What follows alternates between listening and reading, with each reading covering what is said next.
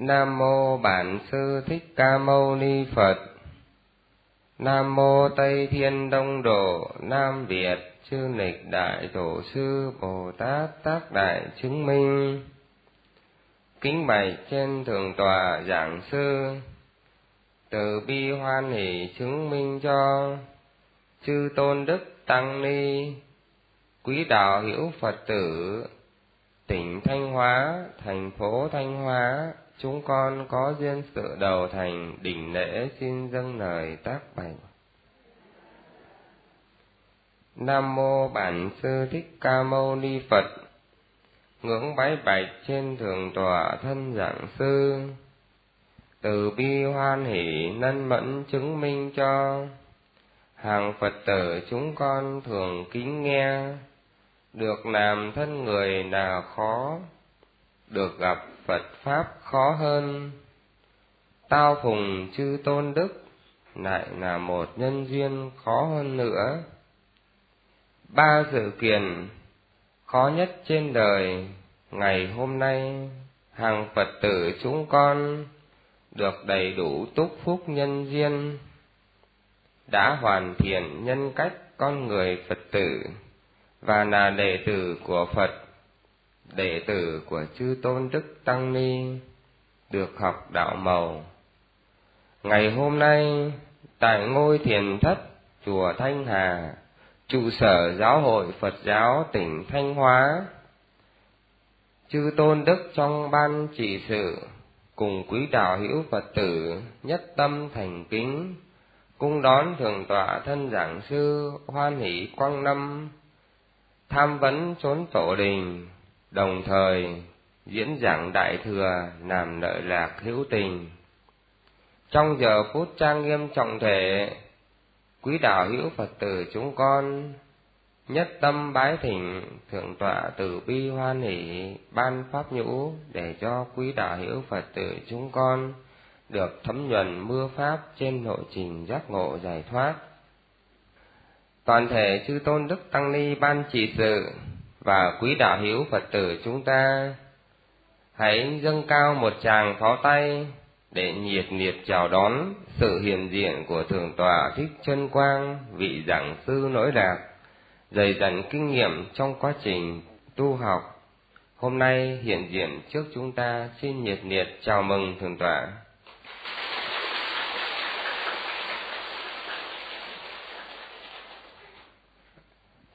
Xin trân trọng giới thiệu tới chư tôn đức thường trực, ban trị sự và quý đạo hữu phật tử hôm nay. Hiện diện trước đạo tràng, trước tam bảo trang nghiêm là thường tọa thân giảng sư thích chân quang. Chắc hẳn quý đạo hữu phật tử chúng ta đã được nghe và được xem hình ảnh của thường tọa qua băng từ đĩa giảng của thường tọa từ thành phố Hồ Chí Minh gửi ra. Quý đạo hữu Phật tử chúng ta lâu nay khát ngưỡng công đức tam bảo và khát ngưỡng được chiêm ngưỡng dung nhan hiền từ khả kính của thường tọa giảng sư và những ước nguyện lớn lao đó hôm nay chúng ta đã được thực hiện và đã được tọa nguyện. Năm nay thường tọa tròn 46 tuổi, cả quá trình xuất gia tu học đã đem lại lợi lạc cho hết thảy các chúng sinh và đang cùng chư tôn đức tăng ni hoàng dương Phật pháp để cho Phật pháp được xưng minh quý đạo hữu Phật tử của chúng ta được tu thân hành đạo đúng chính pháp của Đức Phật. Một lần nữa, tất cả chư tôn đức tăng ni và quý đạo hữu Phật tử chúng ta hãy dâng cao một tràng pháo tay để chúc phúc tường tọa và ước mong chính pháp từ kim khẩu của tường tọa sẽ bay xa, lan rộng hơn nữa, không những ở Việt Nam và tất cả năm châu bốn biển đều được thấm nhuần những lời dạy từ kim ngôn pháp nhũ của tường tọa Nam mô A Di Đà Phật.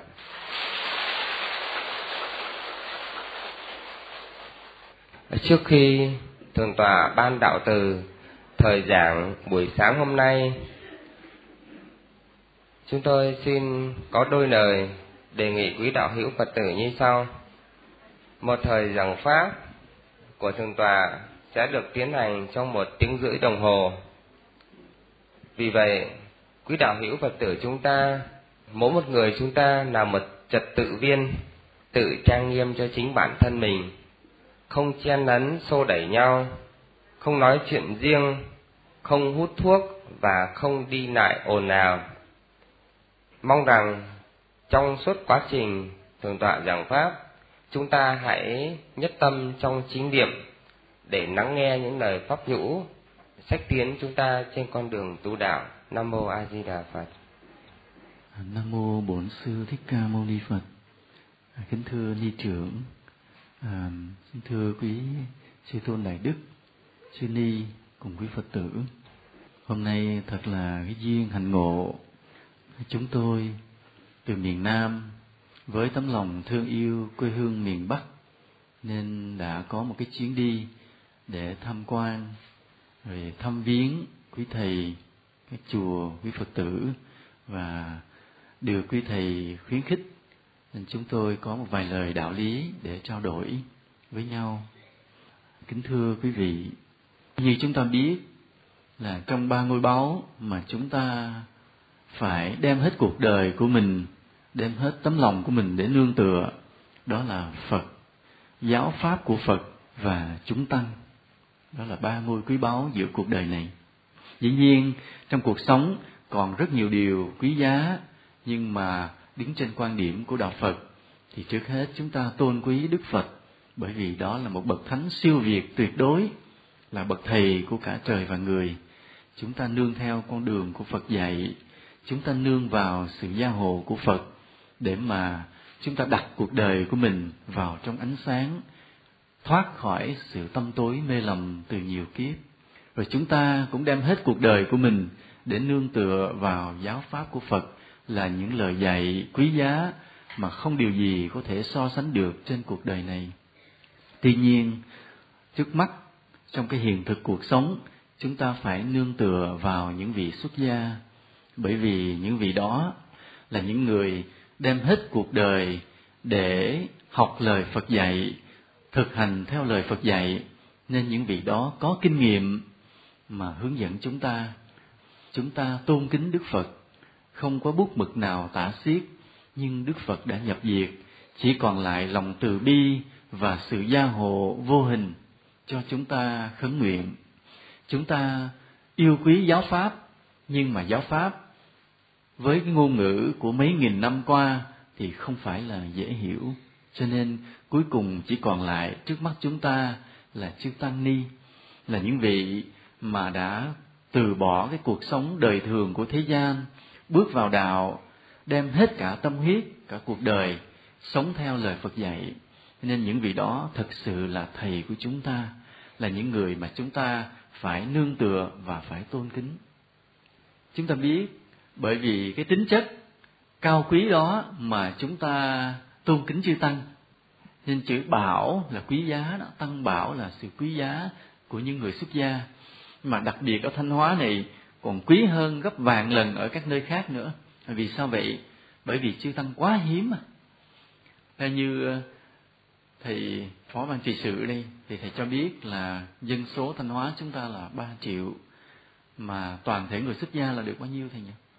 48 nghĩa là 48 người mà phải chăm sóc cho 3 triệu người dân ở đây để giữ được cái tinh thần văn hóa Phật giáo của dân tộc chúng ta là một điều cực kỳ quá nặng nề, quá khó khăn và quá hiếm. Chính vì hiếm cho nên chư tăng ở Thanh Hóa thật là quý vậy. Chư tăng là đã quý rồi, nhưng mà riêng chư tăng ở Thanh Hóa còn quý gấp vạn lần hơn trước nữa.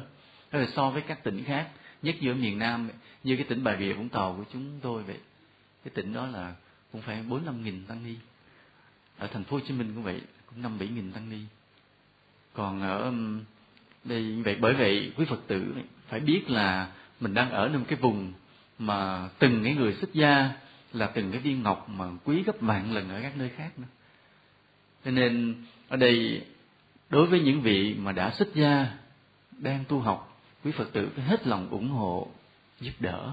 Và đối với những người trẻ tuổi mà có đạo tâm, quý phật tử phải biết là khuyến khích cho những vị đó xuất gia để đi theo quý thầy mà được tu học, để tăng cái số lượng tăng ni lên cho tỉnh nhàm thì chúng ta biết rằng vậy là giữa đạo Phật và dân tộc chúng ta có một sự gắn bó kỳ lạ. Đạo Phật có cái hay là nơi cái đạo lý nhân quả, giải thoát giác ngộ mà khi lan tỏa đến đâu thì đạo Phật biến thành của dân tộc đó. Chứ đạo Phật không có một cái hệ thống tổ chức quốc tế như các tôn giáo khác. Ở các tôn giáo khác, họ có một cái hệ thống tổ chức quốc tế. Cho nên là họ đi đến cái nước nào, họ lấy cái tín đồ xong thì họ lấy về cho cái tổ chức quốc tế của họ. Mà cái người tín đồ đó trở nên xa lạ với cái dân tộc của mình. Còn đạo Phật thì không như vậy. Đạo Phật đến đâu thì xây dựng cho dân tộc ở đó. Đạo Phật không hề có cái gốc quốc tế cho nên khi mà đạo Phật xuất hiện chỗ nào thì đạo Phật vun bồi thêm, tô đắp thêm cho cái tinh thần của dân tộc ở đó, cho đạo đức, cái đạo lý, văn hóa của dân tộc ngay đó. Nên vì vậy mà chúng ta yêu quý đạo Phật và chúng ta càng yêu đất nước mình hơn là như vậy. Nên đạo Phật làm chúng ta tăng thêm cái tình yêu nước, yêu đồng bào của mình. Chứ nó khác với các tôn giáo khác là khi chúng ta yêu cái tôn giáo đó thì chúng ta nhạt nhòa, nhạt nhẽo với cái tình yêu đất nước mình liền. Đây là một điểm rất là khác biệt giữa đạo phật và các tôn giáo khác. Thì cũng vậy, ở các nơi khác, đạo phật đã phát triển hay chưa phát triển thì chúng ta chưa phải bàn. Nhưng bây giờ cái trách nhiệm trước mắt của chúng ta là đối với cái đạo phật của tỉnh thanh hóa mình. Phải làm sao cho phát triển mạnh mẽ để chúng ta nối lại được cái tinh thần của cha ông mình mấy nghìn năm trước. Và chúng ta cũng giữ gìn cái diền mỗi cái tâm linh đạo đức, cái đạo lý cho con cháu mình mấy nghìn năm sau. Nên trách nhiệm không phải là nhẹ.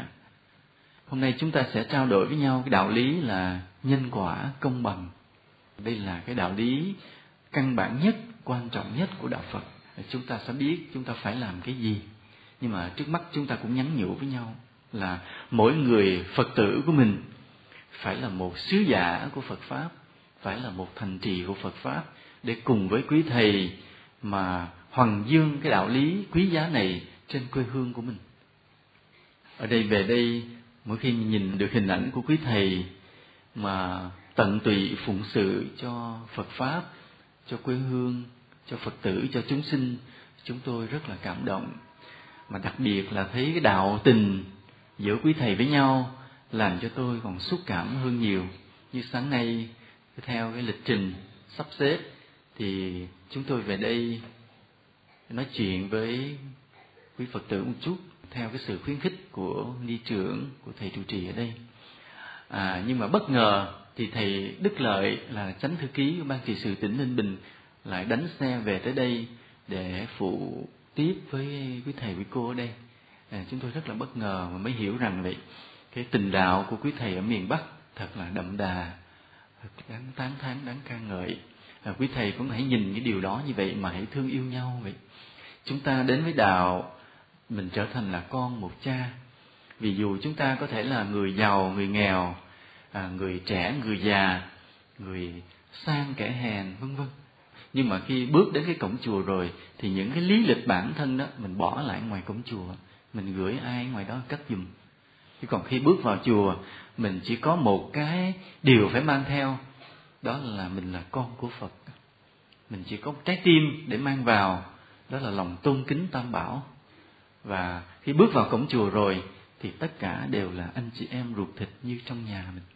Rồi khi bước ra khỏi cổng chùa thì sao? Mình lấy lại, phải không?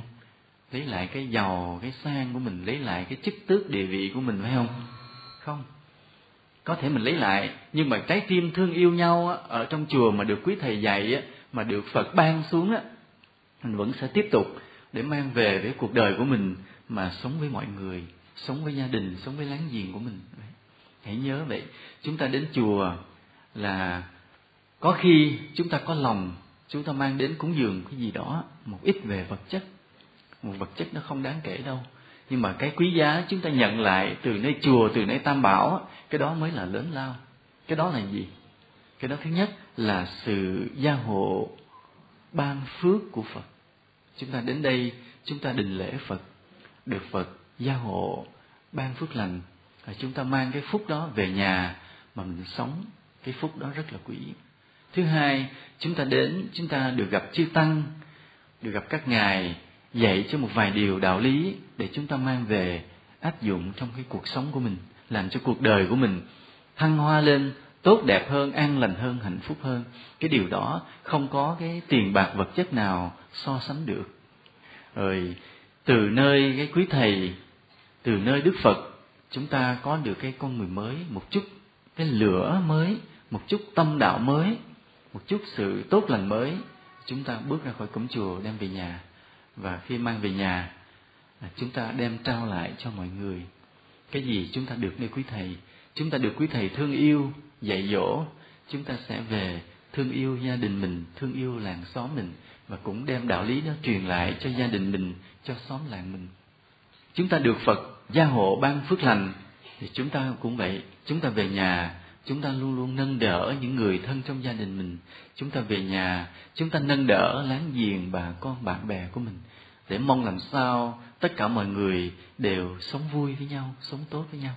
Và đó là cái bổn phận thiêng liêng của người con phật. À, chúng ta không thể đến với chùa, đến với đạo rồi chỉ biết đạo cho một mình của mình. Điều đó không chấp nhận được. Vì cái người ích kỷ như vậy cũng giống như một cái ao tù. Nước không đến và nước không đi, thì cái ao đó từ từ dơ bẩn và cạn. Còn cái ao mà không phải tù, có nước đến rồi nước đi, cái ao đó mỗi ngày, mỗi sạch mỗi đẹp nhiều giống loài xuất hiện là trở thành cái thắng cảnh. Cũng vậy, chúng ta đến với chùa, chúng ta nhận cái ân phước từ nơi phật. Chúng ta nhận cái lòng thương yêu, sự dạy dỗ của quý thầy. Thì chúng ta cũng sẽ đem về, chúng ta đem những điều đó về cho mọi người chung quanh mình, chứ không được giữ riêng. Mà làm sao biết cái người đó là ao tù để trở thành một cái gì nó vô ích, hoặc biết rằng đó là một cái ao sen thắng cảnh, nhìn vào đâu mà biết nhìn ở chỗ này. Ví dụ như cứ cái tuổi đời của chúng ta chồng chất chúng ta đi chùa lâu năm, thì chúng ta mang theo được nhiều người đến với chùa. Biết ngay mình không phải là ao tù, tức là đạo phật đến vào trong tâm mình, thì sau đó lan tỏa ra cho những người khác. Còn nếu cái tuổi đời mình cứ chồng chất, mình cứ năm này, ngày kia đi chùa, và cứ một mình, một bóng mình lặng lẽ đi chùa, thì biết là mình chỉ là ao tù mà ao tù thì phúc không có lớn. Hay là đạo phật rơi vào trái tim của mình rồi, cái nằm yên đó không phát triển, là không thăng tiến, không lây qua được trái tim của ai, khác hết trong gia đình của mình, trong con cháu của mình, trong làng xóm bạn bè của mình. Thì biết ngay mình chỉ là ao tù. Và những cái gì là ao tù thì chúng ta biết nước nó không sạch, cây cối, các giống loài không phát triển. Nên vì vậy, từ hôm nay chúng ta phải nguyện lòng, chúng ta phải nguyện trước phật mình không làm ao tù nữa, mà mình sẽ là một cái hồ lớn, có nước đến, có nước đi, làm nhiều giống loài sẽ sinh sôi nảy nở trong đó. Thì hôm nay một lát nữa, sau cái thời giảng pháp này, mỗi người chúng ta sẽ quỳ xuống trước phật, chúng ta lạy phật. Hôm nay mình sẽ không có cầu nguyện cho mình nữa. Hôm nay mình sẽ không cầu nguyện cho mình được khỏe, được giàu, mà chỉ nguyện trước phật là con xin sám hối. Từ nay con không làm ao tù nữa từ nay khi phật pháp đến với trái tim con thì cũng sẽ được mang về với tất cả mọi người chung quanh con, trong gia đình con, trong xóm làng con. Được không? Được nha. Vâng. Và lần sau, không biết lần sau là ngày mai hay là tuần sau hay là kỳ sám hối tới, chúng ta không đi chùa một mình nữa. Hứa được không? Chắc nha. Và năm sau khi chúng tôi trở lại đây, thì lúc đó quý phật tử không ngồi ở đây nữa. Không ngồi ở đây chỗ này nghe pháp nữa mà ngồi ở đâu? Không, giảng đường thì không biết thầy cắt kịp chưa, nhưng mà sẽ ngồi ở ngoài sân. Bởi vì mình nhường cho những người mới ngồi trong này. Được không? Được nha. Được. Rất chắc nha. Là chúng ta phải đặt chỉ tiêu cho mình là đúng năm sau vào ngày này là chúng ta hướng dẫn được một người, hướng dẫn được bao nhiêu người?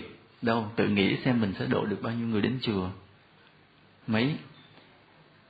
Mười ngón tay nha. Mười ngón tay. Mười ngón tay thì như vậy, một tháng là mình độ thêm được một người. Chưa tới một người. Thôi mười hai đi, mười hai tháng mười hai đi. Năn nỉ, mười hai nha. Thật ra có lần chúng tôi cũng nói chuyện vui thế này nói chuyện vui chứ không vui đâu. Đây là điều cũng nghiêm túc thật sự. Ngày nào đó, tất cả chúng ta đều phải phải chết. Ai cũng phải chết. Mà nhất là những cụ đầu bạc, thì cái ngày mà chúng ta về với tổ tiên, không xa. Mà cái ngày chúng ta về đối diện với ông vua diêm vương ở dưới địa ngục nó không xa. Tại đó là ông vua ông phán xử tội phước mà. Cái ngày đó không xa nữa. Thì khi mà chúng ta về, trước khi chúng ta phải bị đọa xuống địa ngục hay được lên trên cõi trời thì chúng ta qua cái cửa xét xử đó trước một chút.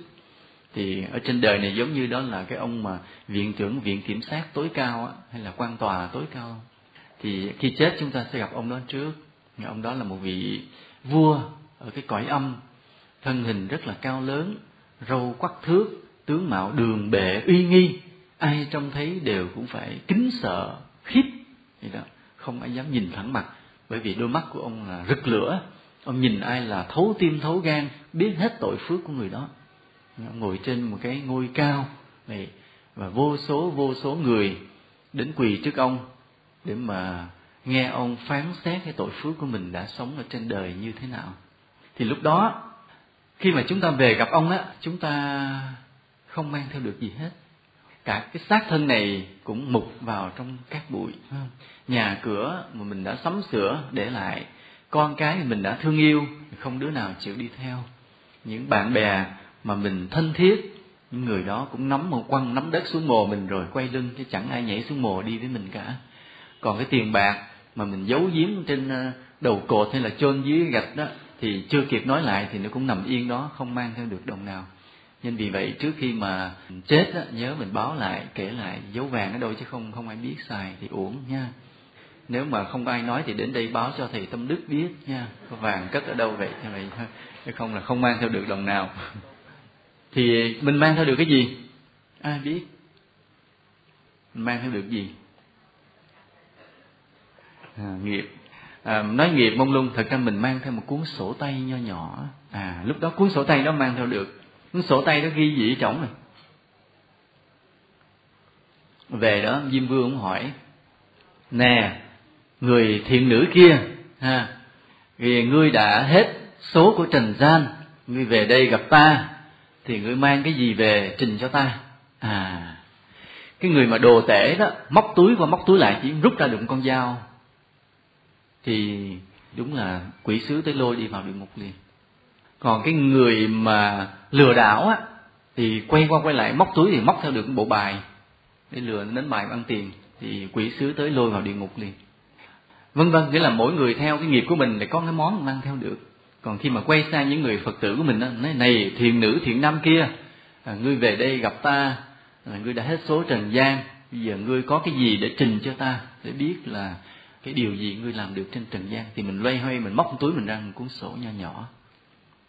Khi mình đưa cái sổ ra thì quỷ sứ mới lại cầm cái cuốn sổ đó trình lên cho ông vua diêm vương vua diêm la. Vua diêm la mới lật cuốn sổ đó ra thì thấy những điều mình ghi chép trong đó. Mình ghi gì á? Mình ghi tên từng người mà mình đã đưa được về chùa quy y tam bảo. Thì có người lật ra là đến cái ngày mất, đưa được một trăm người về quy y. Thì cái vua diêm la mới nói là độ cho người biết được phật pháp là cái công đức lớn nhất ở trên đời này. À thế mà nhà ngươi là lúc mà tuổi già mới biết đạo mà đã giúp cho được con cháu láng giềng bạn bè mình tổng cộng một trăm người về chùa Thanh Hà mà quy y Tam Bảo. Cho nên ta cho ngươi được hưởng phúc đời sau là những nghiệp tội mà ngươi đã lỡ tạo lúc trước. À, ta xóa hết à, không phải đọa. Là ngươi không có đọa địa ngục ngươi không có đọa súc sinh ngươi không có đọa làm quỷ đói. Ta cho ngươi được lên làm người được sinh vào gia đình giàu sang sung sướng. À, ngươi phải phát nguyện là khi đầu thai sinh trở lại ngươi biết Phật pháp sớm, về mà lật đật quy y với thầy tâm đức trở lại cho lẹ, để mà tu hành tiếp thấy không? Người.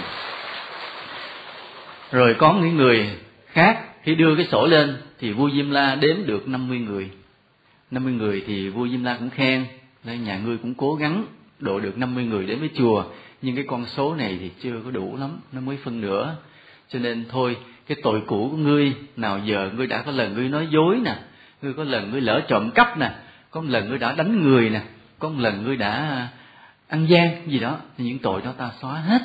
Nhưng mà phúc thì chưa có phải nhiều cho nên thôi ta cho ngươi đầu thai làm người lại vào trong cái gia đình vừa vừa không giàu không nghèo à, để cho ngươi tạo phúc trở lại một lần nữa. Ha rồi kiếp sau nữa sẽ hưởng phúc bội lần. Đó, thôi rồi giao quỷ sứ nói coi cái gia đình nào lật sổ có duyên làm cha làm mẹ rồi về đó đầu thai sớm không phải vất vả vất vưởng. Đó rồi một người khi mà lật ra thì vua Diêm La mới nhìn thấy người này độ được 500 người về với chùa không biết độ cách nào dụ cách nào mà tới 500 người. Mấy vua Diêm La nói thật là đáng khen là ngươi độ được 500 người về mà độ dụ cách nào vậy? Thì người đó mới nói à, cái người nghèo thì con cho tiền à, cái người thiếu ăn con cho gạo cái người không có tiền đóng tiền học con cho tiền đóng tiền học à, cái người không có xe đi chùa thì con chở họ đi à, rồi cái người gia đình đau khổ thì con đến con khuyên lơn tức là con gieo duyên bằng tất cả mọi phương pháp để gieo cái ân nghĩa với người đó. Thì khi người đó thấy con sống quá tốt, thì con mới nói là chính nhờ Phật pháp độ cho tôi mà tôi trở thành người tốt để tôi giúp bạn. Chứ nếu không có Phật pháp, không có quý thầy giảng dạy, thì tôi thấy bạn khổ, tôi không có màng tới. Cho nên chính Phật pháp đã độ cho tôi và bây giờ thì tôi giúp bạn. Thì thôi, bạn hãy về với Phật pháp, quý y. Chính nhờ con chịu cực, con giúp người bằng bao nhiêu cái phương tiện, bao nhiêu công sức, cho nên mọi người yêu quý con. Và con đưa được mọi người về chùa Thanh Hà đi quý y. Và mọi người cùng tu rất là tốt đẹp. Thì ông vua Diêm La mới nói rằng, cái phúc của nhà ngươi thật là dày. Thì không cái tội nào mà có thể còn tồn tại. Cho nên tất cả những tội của ngươi đã tự nhiên biến mất hoàn toàn mà phúc ngươi quá dày, thì cái trần gian không đủ để cho ngươi ở. Thì ta cho ngươi về cõi thánh ở, cõi phật ở, cõi trời ở. Ngươi sẽ ở đó một nghìn năm, hưởng phúc sung sướng. Sau một nghìn năm, ngươi sẽ xuống đầu thai làm người, là một người xuất gia, tu hành và độ nhiều chúng sinh nữa. Rồi, thế là chư thiên trên trời xuống rước đưa người đó về cõi trời. Chúng ta vừa kể một câu chuyện như vậy, nhưng đó là sự thật. Tuy câu chuyện giống như là một chuyện phim nhưng đó là một sự thật. Nghĩa là sau khi chết, chúng ta không mang được cái gì về hết mà chỉ mang một cuốn sổ. Nên kể từ ngày hôm nay, mỗi người phải sắm một cuốn sổ để nữa về trình cho vua diêm vương. Và phải hứa là tới ngày mình nhắm mắt, trong nó ghi phải được từ năm chục người trở lên nha. Và trong năm nay là 12 người. Người nào mà thấy mình gần chết thì phải làm cho lẹ. Bây giờ chúng ta nói chuyện với nhau về cái đạo lý nhân quả một chút nha. Bởi vì trong đạo phật thì tất cả mọi giáo lý cao siêu của phật đều đặt trên cái nền tảng là luật nhân quả nghiệp báo. Mình đến với đạo phật mà không hiểu được luật nhân quả nghiệp báo thì mình chưa hiểu đạo phật và hiểu sai. Mình có thể rơi vào mê tín, rơi vào sai lầm hoặc là mất đạo đức. Còn nếu mình đã hiểu được luật nhân quả công bằng một cách chính xác, kỹ lưỡng rồi, thì mình là một người phật tử chân chính. Cả cuộc đời này mình sẽ gieo được nhiều cái phúc lành cho mai sau cho con cháu của mình cho cái cõi đời này. Luật nhân quả là một nguyên lý tuyệt đối không có miễn trừ cho ai hết kể cả phật. À kể cả phật nha. Có một lần trong cái kinh kể có một lần à, đức phật à, đang ngồi trước đại chúng ngồi yên lặng thì tự nhiên giữa trời bỗng nghe sấm sét nổi lên rồi có một cái dao vàng hiện ra giữa hư không, rơi xuống, cắt vào chân của phật, là một vết trầy. Rồi sau đó phật mới lấy bàn tay xoa cái chân mình, cái vết thương biến mất lành trở lại liền. Thì cái điều đó làm cho đại chúng kinh hoảng hoảng sợ, ngạc nhiên.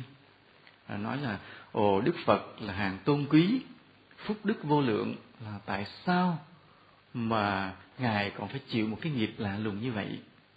Đức phật mới nói rằng là nghiệp báo công bằng không có miễn trừ đối với bất cứ ai kể cả như lai.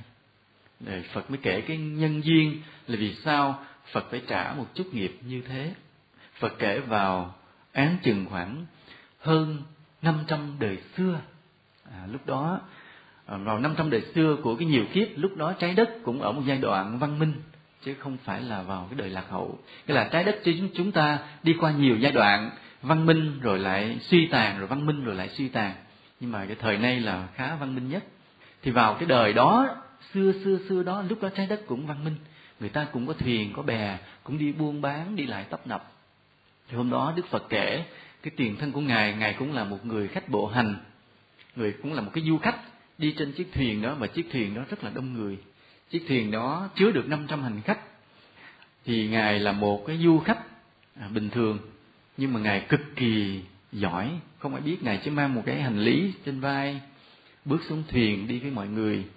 Mà ngài rất là giỏi võ. Và đầu óc rất là sáng suốt, cũng giống như là trái tim rất là từ bi. Ngài đi để mà giáo hóa, đi làm những điều thiện. Thì hôm đó vô tình ngài đi trên chiến thuyền chứa 500 người. Không ngờ trên đó có một bọn cướp. Nó cũng giả dạng du khách. Nó giấu dao, giấu vũ khí đi lên cái thuyền đó luôn khi thuyền văng buồm lên ra, biển khơi rồi, bắt đầu chúng nó mới rút dao ra. Là đầu tiên là chúng nó bắt cái người mà thuyền trưởng, nó cắt đầu cái đã. Rồi nó bảo mọi người, tất cả mọi người phải lột hết hành khách tư trang xuống. Rồi, và có một vài người vừa mới hét lên vừa do dự thì nó lại rút gươm, nó giết người ta liền. Thì lúc đó đức phật, tiền thân của phật làm vị bồ tát, một vị du khách đó ngài nhìn thấy là ngài biết cái giả tâm của bọn cướp bọn cướp 20 tên này. Nghĩa là bọn cướp này sau khi mà nó lấy hết vàng bạc thì nó sẽ giết sạch 500 du khách này không chừa sót một người nào chứ không có nương tay. Phật nhìn thấy cái giả tâm của nó cho nên thấy là ngài ra tay. À, lúc đó ngài mới bước ra và ngài khuyên bảo bọn cướp là phải dừng tay lại không được gieo cái điều ác. Bởi vì nếu giết bao nhiêu đây mạng người mà lấy sạch thì quả báo là đời đời đọa xuống địa ngục thì lúc đó ngài tuy không phải là phật, không phải là người sa môn tu hành, nhưng mà ngài biết nhân quả nghiệp báo. Thì khi mà ngài khuyên bảo như vậy thì dĩ nhiên là chúng không có nghe. Và chúng thấy hai chục cái tên cướp mà vạm vỡ, có vũ khí trong tay, với một cái người du khách trẻ tuổi tay không thì chúng không có sợ. Chúng cười ngạo nghễ và chúng mới nói rằng là trên đời này chỉ có sức mạnh là hơn ai mạnh người đó thắng, chứ không có đạo lý gì hết trơn, không có luật nhân quả, không có địa ngục địa gì hết. Và cái câu trả lời đầu tiên là một cái tay trong cái bọn cướp nó rút gươm ra, bước nhanh tới là để mà giết đức phật. Nhưng mà không ngờ cái chàng trẻ tuổi này là một người siêu việt về võ thuật. Trong tích tắc trong một vài chiêu, ngài cướp cái gươm đó và ngài giết cái tay cướp đó luôn. Giết tay nó chết liền. Thì 19 tên cướp còn lại là bao vây đánh ngài, đều rút gươm ra đánh. Thì một mình đức phật, lúc đó ngài là du khách trẻ tuổi đó, cái tiền thân của ngài thì một tay gươm của ngài thôi ngài múa lan loáng đánh trong chớp nhán là ngài giết sạch hết hai chục tên cướp đó để cứu được cái đoàn thuyền 500 người. Rồi những người còn lại mừng quá cảm ơn ngài và họ mới dâng thuyền để mà đi tiếp với cuộc hành trình. À, những xác của những tên cướp đó đều quăng xuống biển hết. Thì cái việc mà giết hai chục người để cứu 500 người thì ngài được cái phúc rất là lớn. Nhưng mà đến cái đời mà ngài làm phật á, thì quả báo mới hiện ra là ngài trầy chút xíu mà cái mà làm cho ngài trầy á, là không phải một con người hèn hạ nào làm được mà làm cái gươm trên cõi trời hiện ra để cho ngài trả quả báo một chút xíu như vậy rồi thôi hết liền. Nên chúng ta thấy ngay cả đức phật mà cũng phải trả cái quả báo. Nghĩa là luật nhân quả nghiệp báo không miễn trừ bất cứ ai. Chứ không phải là nói là tôi tu cao rồi là không có chịu cái nhân quả nghiệp báo. Chúng ta nhớ như vậy. Đức phật mà còn như vậy thì chúng ta như thế nào? Thấy không? Nên chúng ta ai cũng vậy đều chịu sự chi phối của luật nhân quả nghiệp báo. Và chúng ta biết, phải biết gieo nhân nào để được cái quả nào đúng như ý của cuộc đời mình muốn như vậy. Chúng ta tạm chia làm bốn hạng người trên thế gian này. Thứ nhất là đức phật, là người mà biết rõ nhân quả nhất, biết rõ một cách hoàn toàn, trọn vẹn tới từng chi tiết nhỏ. Chúng ta đừng tưởng luật nhân quả dễ hiểu nha. Đừng tưởng là nó à nhân quả là gì? Nói là ở hiền gặp lành, gieo, dưa được dưa, trồng đậu được đậu. Không đơn giản như vậy đâu. Luật nhân quả cực kỳ phức tạp. Không ai hiểu hết. Chỉ có đức phật mới hiểu hết đường đi của nhân quả mà thôi. Còn chúng ta không hiểu hết. Nên người thứ nhất, ưu việt nhất, và dường như chỉ có một người, đó là đức phật, là người hiểu nhân quả nhất. Hạng người thứ hai là các vị thánh. Các người hiểu được một phần lớn về luật nhân quả. Nhưng dĩ nhiên không hiểu hết. Hiểu được một phần lớn thôi. Một phần một phần lớn thì đó đã là những vị thánh. Để đánh giá thế nào là một vị thánh ở trần gian này, chúng ta cứ thử coi cái trí của người đó biết nhiều về luật nhân quả hay chưa thôi. À chứ không cần coi gì khác. Chứ đừng nghĩ là đẹp trai mà là thánh. Đừng nghĩ cái người đó có phép hô biến một cái là biến mất là thánh, không phải. Mà đừng nghĩ rằng cái người đó ngồi thuyết pháp nói như mây như mưa là thánh, không phải. Mà chỉ nhìn coi cái người đó biết nhân quả nhiều hay không thôi hễ người đó biết nhân quả nhiều thì người đó là thánh. Mà vừa biết nhân quả mà vừa đẹp trai như thầy tâm đức ở đây thì tuyệt vời. Không gì nữa tuyệt vời. Các bạn đó đánh giá thánh là chỗ đó thôi chứ gì. Và hạng người thứ ba ở trên đời này là hạng người tốt là những người tin nhân quả. À. Và hạng người thứ tư là hạng người xấu không tin nhân quả. Rồi à, chúng ta tạm thời phân trên đời này làm bốn hạng người như vậy. À chúng ta không phân chia theo giai cấp, là theo tiền bạc, theo dòng giống huyết thống, theo chủng tộc. À không, chúng ta chỉ phân biệt con người theo trình độ hiểu biết về nhân quả. Bốn người. Một là đức phật, hiểu hoàn toàn. Hai là các bậc thánh, hiểu được phần lớn. Ba là người tốt, tin được nhân quả. Và hạng người thứ tư, hạng người xấu không tin nhân quả. Bây giờ chúng ta nói hai hạng người cuối là người tin nhân quả và người không tin nhân quả cái hạng người tin nhân quả mà chúng ta cho là người tốt đó, là tại sao họ tin? Có khi chúng ta sẽ hỏi một người là tại sao anh bạn, anh tin nhân quả? Trong khi vì cái nhân quả này thì khoa học chưa chứng minh được. Vì nói rằng à cái người đó vì trước kia thấy một cái người bệnh không có tiền chữa thuốc, mình đã giúp tiền để người đó chữa thuốc hết được cơn bệnh. Nhờ cái nhân quả đó mà 30 năm sau, người này trúng số giàu sang hay là làm ăn thành công được giàu.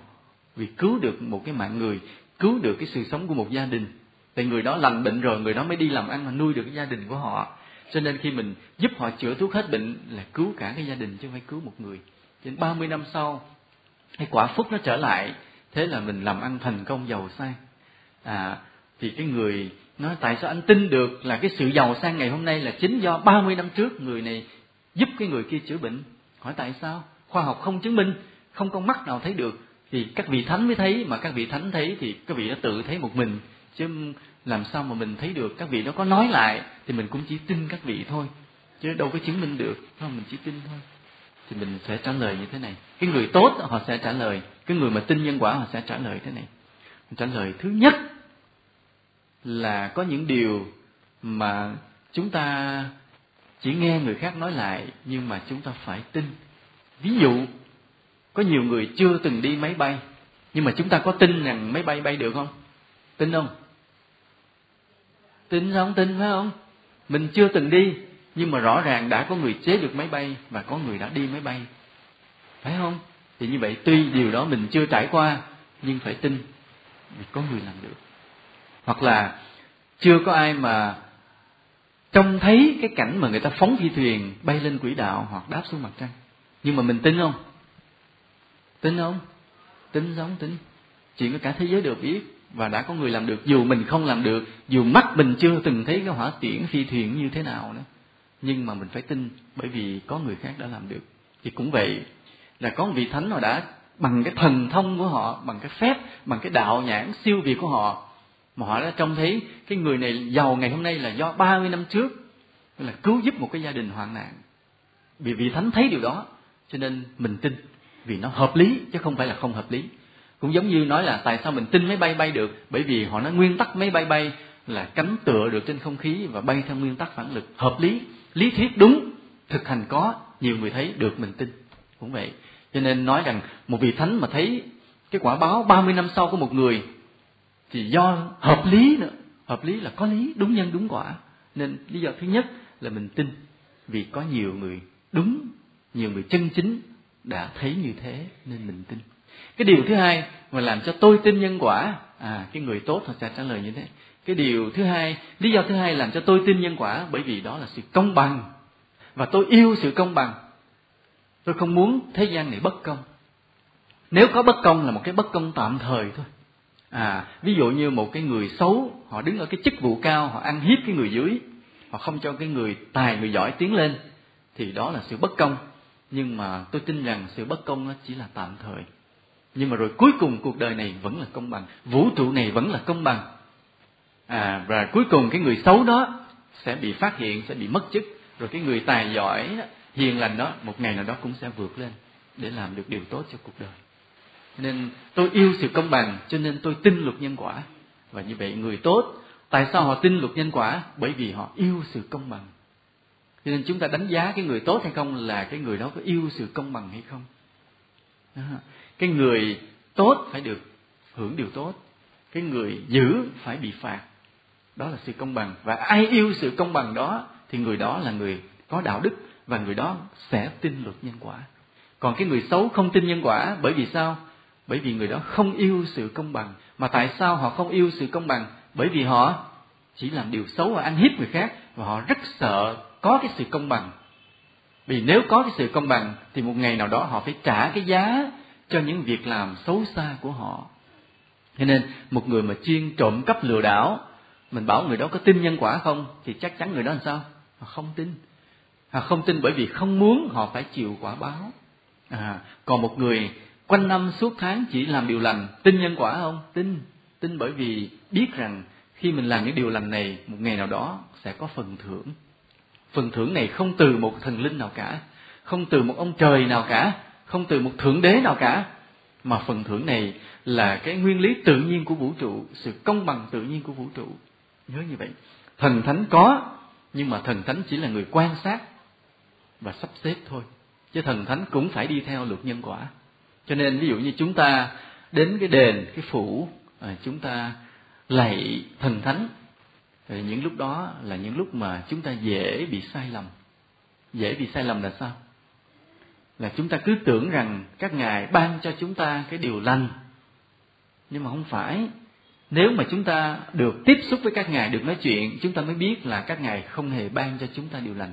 Mà các ngài chỉ quan sát coi chúng ta làm được bao nhiêu điều lành để mà đem điều may tới cho chúng ta. Nghĩa là các ngài cũng là một công cụ của nhân quả thôi. Các ngài cũng giống như là ông quan ở trong cái cõi siêu hình thôi, cõi thánh thôi. Là thấy cái người này tốt, là khi người đó tốt đến cầu xin nói ờ người này tốt, thôi xin điều này ta cho. Thế là cái vị đó sắp xếp. Nhưng phải tốt cái đã. Còn cái người xấu đến xin, không cho. Thằng này nó chưa biết tu gì hết trơn mà chưa giúp ai được cái điều gì mà tới xin xỏ tùm lum mày đâu được. Nên các ngài cũng chỉ là người phán xét cái người sắp xếp theo nhân quả, theo tội phúc thôi, chứ các ngài không khi không mà cho. Nên vì vậy, chúng ta không cần phải cầu nguyện rất nhiều, mà chúng ta chỉ cần làm điều tốt rất nhiều. Với một điều nữa là chúng ta đến ví dụ như khi chúng ta lạy đền lạy phủ, phải nhớ cái cái vị đó là ở đâu, xuất thân, xuất xứ như thế nào. Chứ không phải đền phủ nào mình cũng đến lạy đền phủ nào mình đến lạy là mình là người phản bội đức phật. Tại vì khi quy y phật chúng ta được dặn điều gì? Từ đây không quy y tà thần quý vật. Phải không? Chúng ta chỉ cúi đầu, chỉ kính phục, chỉ sợ hãi trước gì? Trước đạo lý, trước đạo đức thôi. Trước sự giác ngộ thôi. Chứ chúng ta không cúi đầu, không quỳ xuống trước quyền uy. Ví dụ cái vị thần đó, nó quyền uy ghê gớm lắm. Có thể ban phúc giáng họa. Nghe câu đó, mình không hề sợ hãi, không hề tới để quỳ lạy. Chúng ta quy y phật, chúng ta đã được dặn trước điều đó rồi mà có một người đó nhiều khi họ không có phép, nhưng mà người đó có đạo đức, có đạo lý, mình chấp nhận quỳ xuống trước người đó liền. Chúng ta quy y phật phải can dạ như vậy. Mà trong cái tín ngưỡng dân gian, chúng ta để lại, chúng ta tôn trọng cái văn hóa của ông bà, chúng ta đến viếng đền, viếng phủ được. Nhưng phải biết cái vị được thờ trong đó ở đâu ra. Vị đó làm được cái công trạng gì cho đất nước này, cho tổ tiên này. Chúng ta từ ngàn xưa linh hiển điều gì? Biết chắc điều đó thì mình mới đến thắp một cái hương dân cái hương để tỏ lòng biết ơn cái vị đó có công với đất nước. Chứ không phải là chỉ nghe cái vị một cách huyền hoặc không có xuất xứ, là ai đồn cái gì là tinh đại không chấp nhận được. Là ví dụ vậy, chúng ta đến thắp hương nơi đền đức thánh trần, mình biết rõ xuất xứ, phải không? Thì đây là vị có công giữ gìn được đất nước, tránh được nạn ngoại xâm. Là vị đó là vị thờ phật, vị đó là vị tu hành theo đạo phật ngồi thiền tu hành rất là đắc lực, đắc đạo. Cho nên vị đó vừa có công với đất nước, mà vừa là một vị tu hành nghiêm túc trong đạo phật. Cho nên chúng ta kính viếng lạy lễ được. Còn có những vị thần không rõ xuất xứ, mà chúng ta đến chúng ta lạy để cầu mong cái quyền uy là chúng ta đang phản bội đạo phật. Mà nếu chúng ta phản bội đạo phật, khi mà chết xuống gặp vua diêm la, vua hỏi tội đấy nha. Hỏi này thiện nữ kia, khi ngươi quy y, thầy bổn sư của ngươi đã dặn dò các ngươi không được mê tín không được quy y tà thần quỷ vật. Thế mà tại sao các ngươi đã đến đền phủ đó thờ một vị thần không rõ xuất xứ? Nghĩa là ai đã đặt ra? À, mà ngươi quỳ lạy ngươi cầu xin. Khi ngươi quỳ lạy đó thì làm sao ngươi quỳ đem cái đầu đó mà lạy đức phật được nữa? Nhớ cái đầu của ngươi cái sự tôn kính của ngươi chỉ dành cho đấng giác ngộ chỉ dành cho cái đạo lý đưa đến sự giác ngộ chỉ dành cho những con người đang chân chính đi trên con đường giác ngộ nên nếu cái đầu của ngươi mà đụng đâu cũng lại, thì đó là một điều không tốt. Cho nên ta sẽ phạt ngươi là kiếp sau cái đầu không đẹp. Trên đầu ai mà tóc lù xù không đẹp là coi chừng bị vua Diêm La phạt đó. còn đầu ai mà đẹp là cái đầu đẹp nhất là đầu như thế nào? Đầu đầu trọc như quý thầy đó, đẹp nhất. Thứ hai là cái đầu mà tóc mà quăng quăng lơi lơi, đẹp đẹp, không cần uống. Thứ ba là tóc. Trẻ thì đen mướt như như nhung, già thì bạc, phơ như như cước. Rồi đẹp nữa là làm sao? Nhưng mà còn mấy người mà nhuộm vàng vàng làm sao ta? Mình không biết ha. Tính sao? Và như vậy chúng ta thấy là không có cái người nào mà tu cao siêu mà gọi là tu để thoát luật nhân quả cho nên nếu ai nói một câu, nói tôi tu để thoát luật nhân quả, thì mình biết ngay người này hiểu sai về đạo Phật, người này rơi vào tà kiến lập tức. Không có chuyện đó. Mà tu cao là gì? Là chính là để hiểu rõ nhân quả và gây được những cái nhân lành như ý mình muốn. Đó, nhớ như vậy. Tức là người đó tu cao siêu nhất là con người hiểu nhân quả nhất và làm được những việc lành nhất trên cuộc đời này. Đó là người sống rất là đúng, sống rất là đẹp đó là người tu cao siêu. Đó là người tu cao siêu. Chứ đừng nói ở cái người đó ông làm gì. Nói ông biết ông vô trong cốc, ông trong đóng cửa lại tối ngày ông thắp nhang, ông tu, ông tụng gì trọng và ông nói ông để không còn nhân quả chi phối. Biết ngay người đó tu lâu thành thành quỷ. Bởi vì khi mà muốn tránh khỏi luật nhân quả là người đó tà kiến, tu lâu thành quỷ. Còn cái người tu mà mình thấy hiền lành, tối ngày vừa sửa tâm, vừa phụng sự cho cuộc đời thì đó là người tu lâu sẽ thành thành thánh. Vì đó là đúng nhân, đúng quả. Nên chúng ta hiểu điều đó như vậy. Và cái quan trọng là biết nhân nào ra cái quả nào. Chứ đừng nói tôi tu làm gì nó tôi tu để cải số. Là trật nha, không có chuyện tu cải số. Mà tu là để biết nhân quả và để gieo những cái nhân chính xác, để được những cái quả chính xác là như vậy. Có ba cái mục tiêu mà người đệ tử phật phải nhắm đến, ba cái mục tiêu, tức là chúng ta phải đi tìm ba cái quả báo, ba cái phúc lành, chúng ta phải nhắm đến. Một là cái phước hữu vi ở trên cuộc đời này, về đời sống vật chất, về cái sức khỏe thân thể và về cái năng lực tinh thần, về cái sự khôn ngoan, thông minh của mình. Đó là sống trên đời đó mình tu sao không biết. Mình phải đạt được, thứ nhất là cái phước hữu vi, là đời sống phải thoải mái về vật chất, chứ không có được mà tu lâu mà nghèo không được nên là tu đúng con đường của đạo Phật tu từ từ thoát cái nghèo lên cái khá người khá tu lâu đúng càng ngày càng giàu. Đó là cái mục đích mục tiêu thứ nhất. Mục tiêu thứ hai á, là cái phước về tâm linh. Tức là mình có thể tu sửa được cái tâm để đạt đến những địa vị của bậc thánh. Là có bốn địa vị thánh trong đạo Phật. Là quả vị sơ quả tu đà hoàng nhị quả tư đà hàm tam quả a na hàm và tứ quả a la hán. Đó là bốn vị thánh mà mình tu phải đạt được và cái mục tiêu thứ ba mà chúng ta phải đạt được đó là cái duyên hóa độ chúng sinh. Mà hồi nãy lúc chúng ta nói đó là chúng ta đưa được nhiều người về với Phật pháp. Mình tu làm sao á mà khi mình nói người ta về Phật pháp người ta nghe rủ người ta đi chùa người ta đi theo. Tức là mình đạt được cái mục tiêu thứ ba này.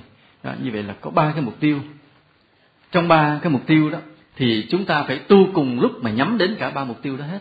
Nghĩa là phải làm sao tu lâu đời sống vật chất phải khá cơ thể phải tốt lành trí óc minh mẫn đó là mục tiêu thế gian phải đạt được.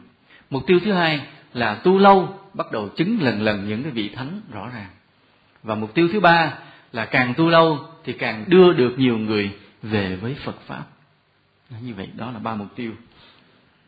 Trước hết đó, là chúng ta phải đạt được cái mục tiêu phước hữu vi cái đã phước hữu lậu cái đã nghĩa là tu theo đạo Phật lần lần phải thoát cảnh khốn cùng, chứ không thể là cái tu mà càng lúc càng nghèo, cơ thể bạc nhược, tinh thần thì tâm tối không chấp nhận được. Phải tu làm sao mà, ví dụ trước đây người ta thấy mình nghèo, người ta coi thường, nhưng mình đi chùa một thời gian, mình làm phúc thời gian, thì qua năm năm sau người ta thấy cuộc đời mình khá hẳn lên. Thì người tin à tu này đúng, và tu đó là đúng hướng đó. chúng ta lần lần chúng ta sẽ nói như vậy.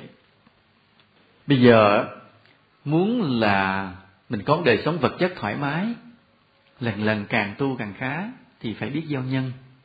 Giống như bây giờ, có người chúng ta đặt câu hỏi, tôi muốn ăn trái vải, thì phải làm sao? Thì phải ra vườn mà mà hái, phải không? Đó là cái câu trả lời gần nhất, là ra vườn mà hái. Nhưng mà đó là cái câu trả lời gần. Nhưng mà câu trả lời đúng hơn, xa hơn. Muốn có cái cây ngoài vườn thì phải làm sao phải? Phải trồng. Như vậy câu trả lời chính xác hơn là muốn ăn vải thì phải phải trồng vải. Đó là cái câu trả lời xa hơn. Nó thấu đáo hơn. Cho nên đạo phật á, là nhắm đến cái việc là trồng cây. Tức là gieo cái nhân xa, chứ không phải gieo nhân gần. Còn nói là muốn ăn vải ra hái, thì nghe nó gần, nó dễ. Giống như nó giờ muốn làm giàu, thì mình ra phải đi buôn bán vậy đó là cái câu trả lời. Câu đó không sai. Ví dụ nói muốn ăn vải ra vườn mà hái, câu đó có sai không? Không không sai chính xác không sai. Nhưng mà không thấu đáo không tới nơi tới chốn. Cũng giống như nói là muốn giàu thì thôi bây giờ đi mở ra đi làm ăn ra mở đi buôn bán gì đó. Thì cái câu đó cũng không sai. Nhưng không thấu đáo không tới nơi tới chốn. À, mà còn chưa kể cái màn mà nó ra vườn mà hái mà cái vườn nó vườn của ai? Của mình hay của người ta nữa nha. Thấy không? Nó hái vải mình đi qua vườn qua vườn ta hái thì đúng là có chuyện. Cũng giống như nó giờ muốn có tiền thì cứ mở tủ mà lấy nhưng mà coi chừng cái tủ mình hay tủ người ta nữa, thì nó nhiều những rắc rối. Cho nên cái thấu đáo nhất là muốn có vải ăn thì mình trồng cây trên mảnh đất của mình. Thì muốn giàu thì mình phải làm phúc bằng bởi cái công sức của mình, trên cuộc đời của mình. Đó là câu trả lời thấu đáo nhất, phải không? Và như vậy, người phật tử chúng ta là biết trồng vải. Còn khi nào có trái thì mình hái ăn là tặng người khác nhớ, mình không bao giờ ăn một mình. Cái người đệ tử phật không bao giờ ăn một mình. Có ai hái qua ăn mình chưa? Đệ tử phật không bao giờ ăn một mình. Nghĩa là khi làm có tiền, không bao giờ xài một mình. Ai có tiền xài một mình là không phải đệ tử phật. Vậy mình chia cho ai xài bớt? Chia cho ai? Nhất là cho cha mẹ mình, phải không? Con cái mình, anh em mình, họ hàng, láng giềng, bạn bè. Và nhất là chia cho thầy tâm đức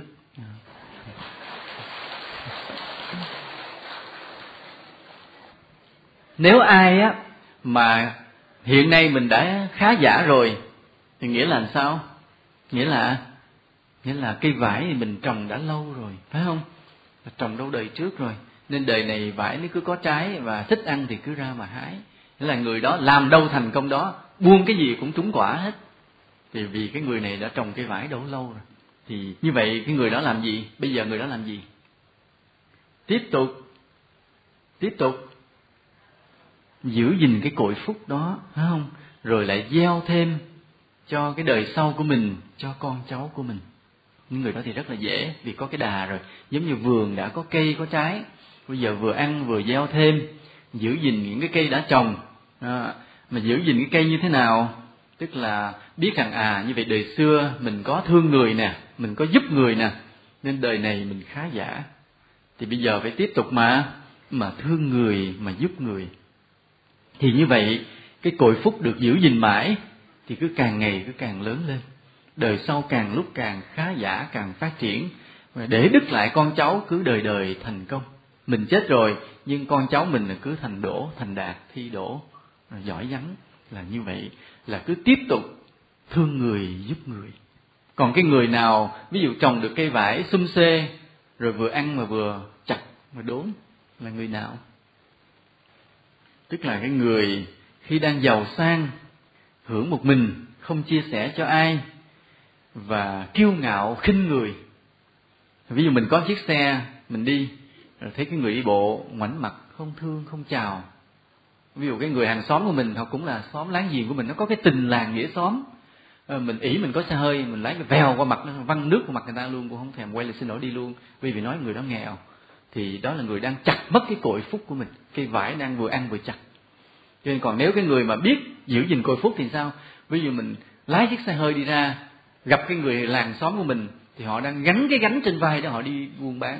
Là họ nghèo hơn mình nhiều lần. Mình, nếu mình vội thì mình giơ tay mình chào. Nếu không vội, dừng xe lại nói à chào bác, hôm nay bác đi bán sớm thế. Ha, bác khỏe không? Rồi lái xe đi luôn. Tức là giàu mà không khinh người. Giàu mà vẫn yêu quý, tôn trọng người nghèo, thì người đó vừa ăn cái cây vải mà vừa vung, bón cái gốc nó bón cái phân tưới gốc tiếp tục, thì cây vải nó không chết, nó cứ lớn hoài. Đó là biết vung trồng cái cội gốc. Mình có phước, mình có địa vị cao, tiền bạc nhiều, thì mình càng thương yêu những người nghèo khổ hơn mình, thì cái cội phúc không bao giờ mất còn mà hễ mình lỡ cái tâm mình khinh người một cái là mình đang chặt một cái nhát dao vào trong cái cây vải của mình đấy. Nhớ nha. Vậy ở đây có ai đi xa hơi không? Giơ tay lên. Thấy có mình thầy trụ trì đi xe. Chỉ có mình thầy trụ trì đi xe. Và cũng may là thầy chúng ta thì rất là thương người. Không sao hết. Ừ.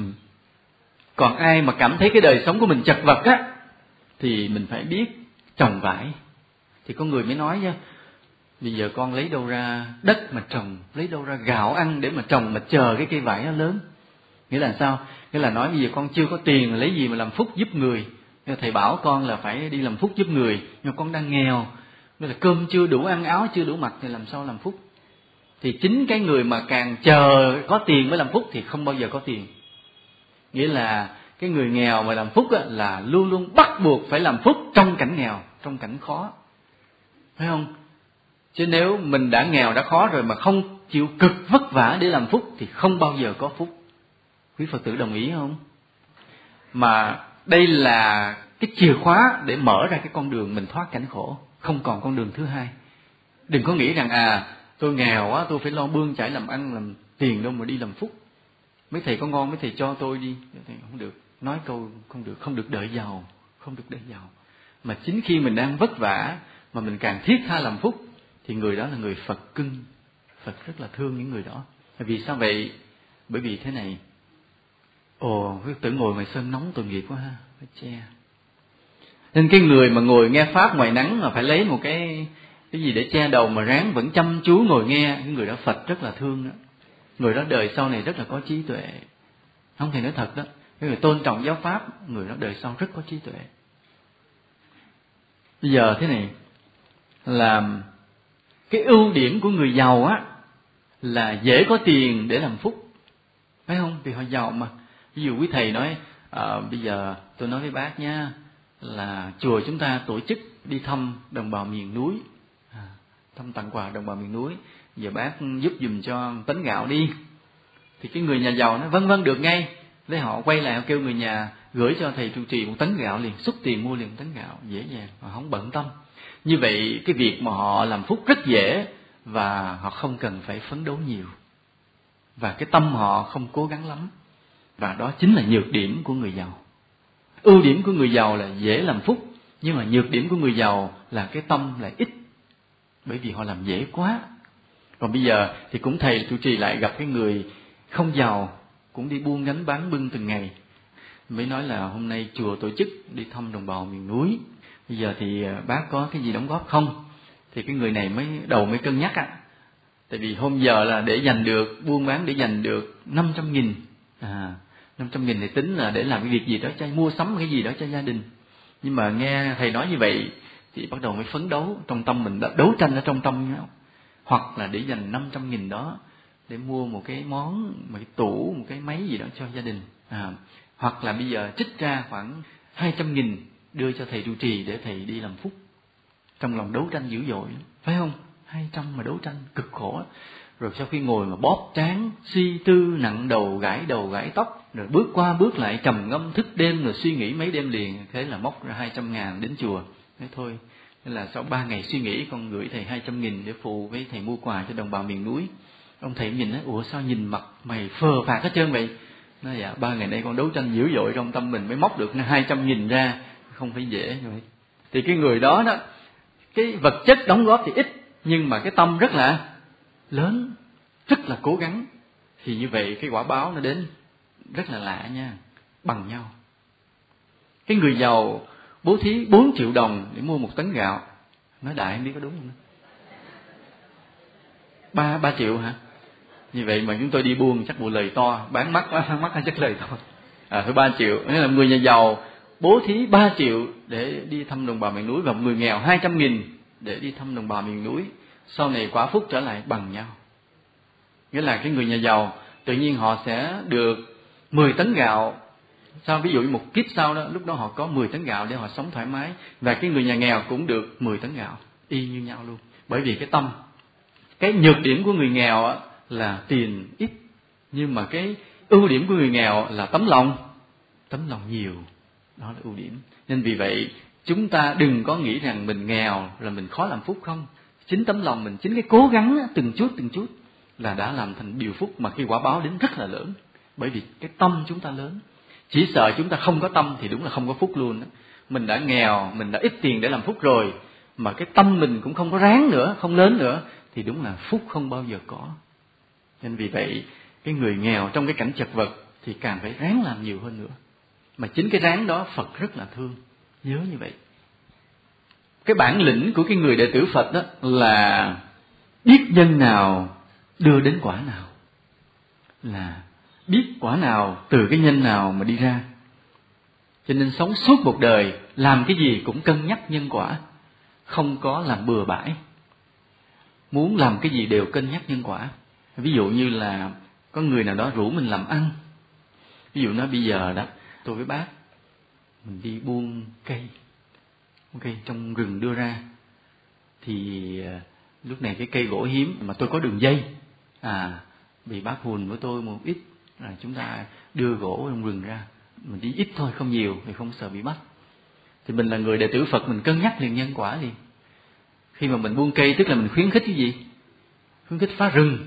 Mà phá rừng tức là tiêu diệt sự sống của trái đất và trái đất này sẽ diệt chủng luôn loài người sẽ chết hết luôn. Nên tuy là nhỏ nhưng mà nhưng mà cái hại rất là lớn. Thì dù công việc làm ăn nó có vẻ là đâu ra đấy là hoàn chỉnh rồi rất là thuận lợi nhưng từ chối liền vì biết nhân quả không tốt.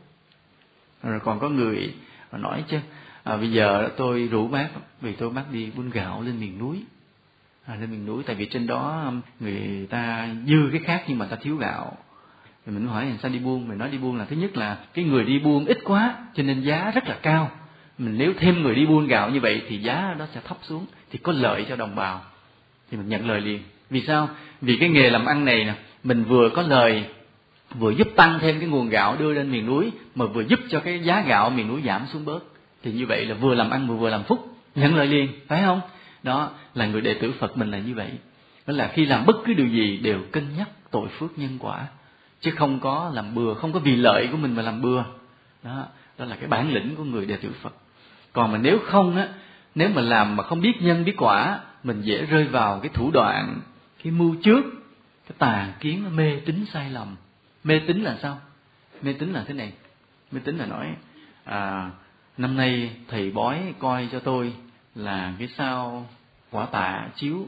Cho nên nếu mà tôi không có biết cúng sao không có đốt mà một triệu đồng tiền giấy vàng mã đó, thì cái sao quả tạ đập xuống đầu tôi sưng đầu. Cho nên tôi phải cúng. Thì khi mà mình biết nhân quả rồi thì mình không tin điều đó. Mình nói là muốn giải các điều xui, được điều may trong năm, thì đầu năm mà làm phúc thôi, không có gì hết. Đầu năm làm phúc là làm gì? Đầu năm trồng cây. Bởi vì bác hồ mình nói là đầu năm trồng cây là một việc phúc đầu năm.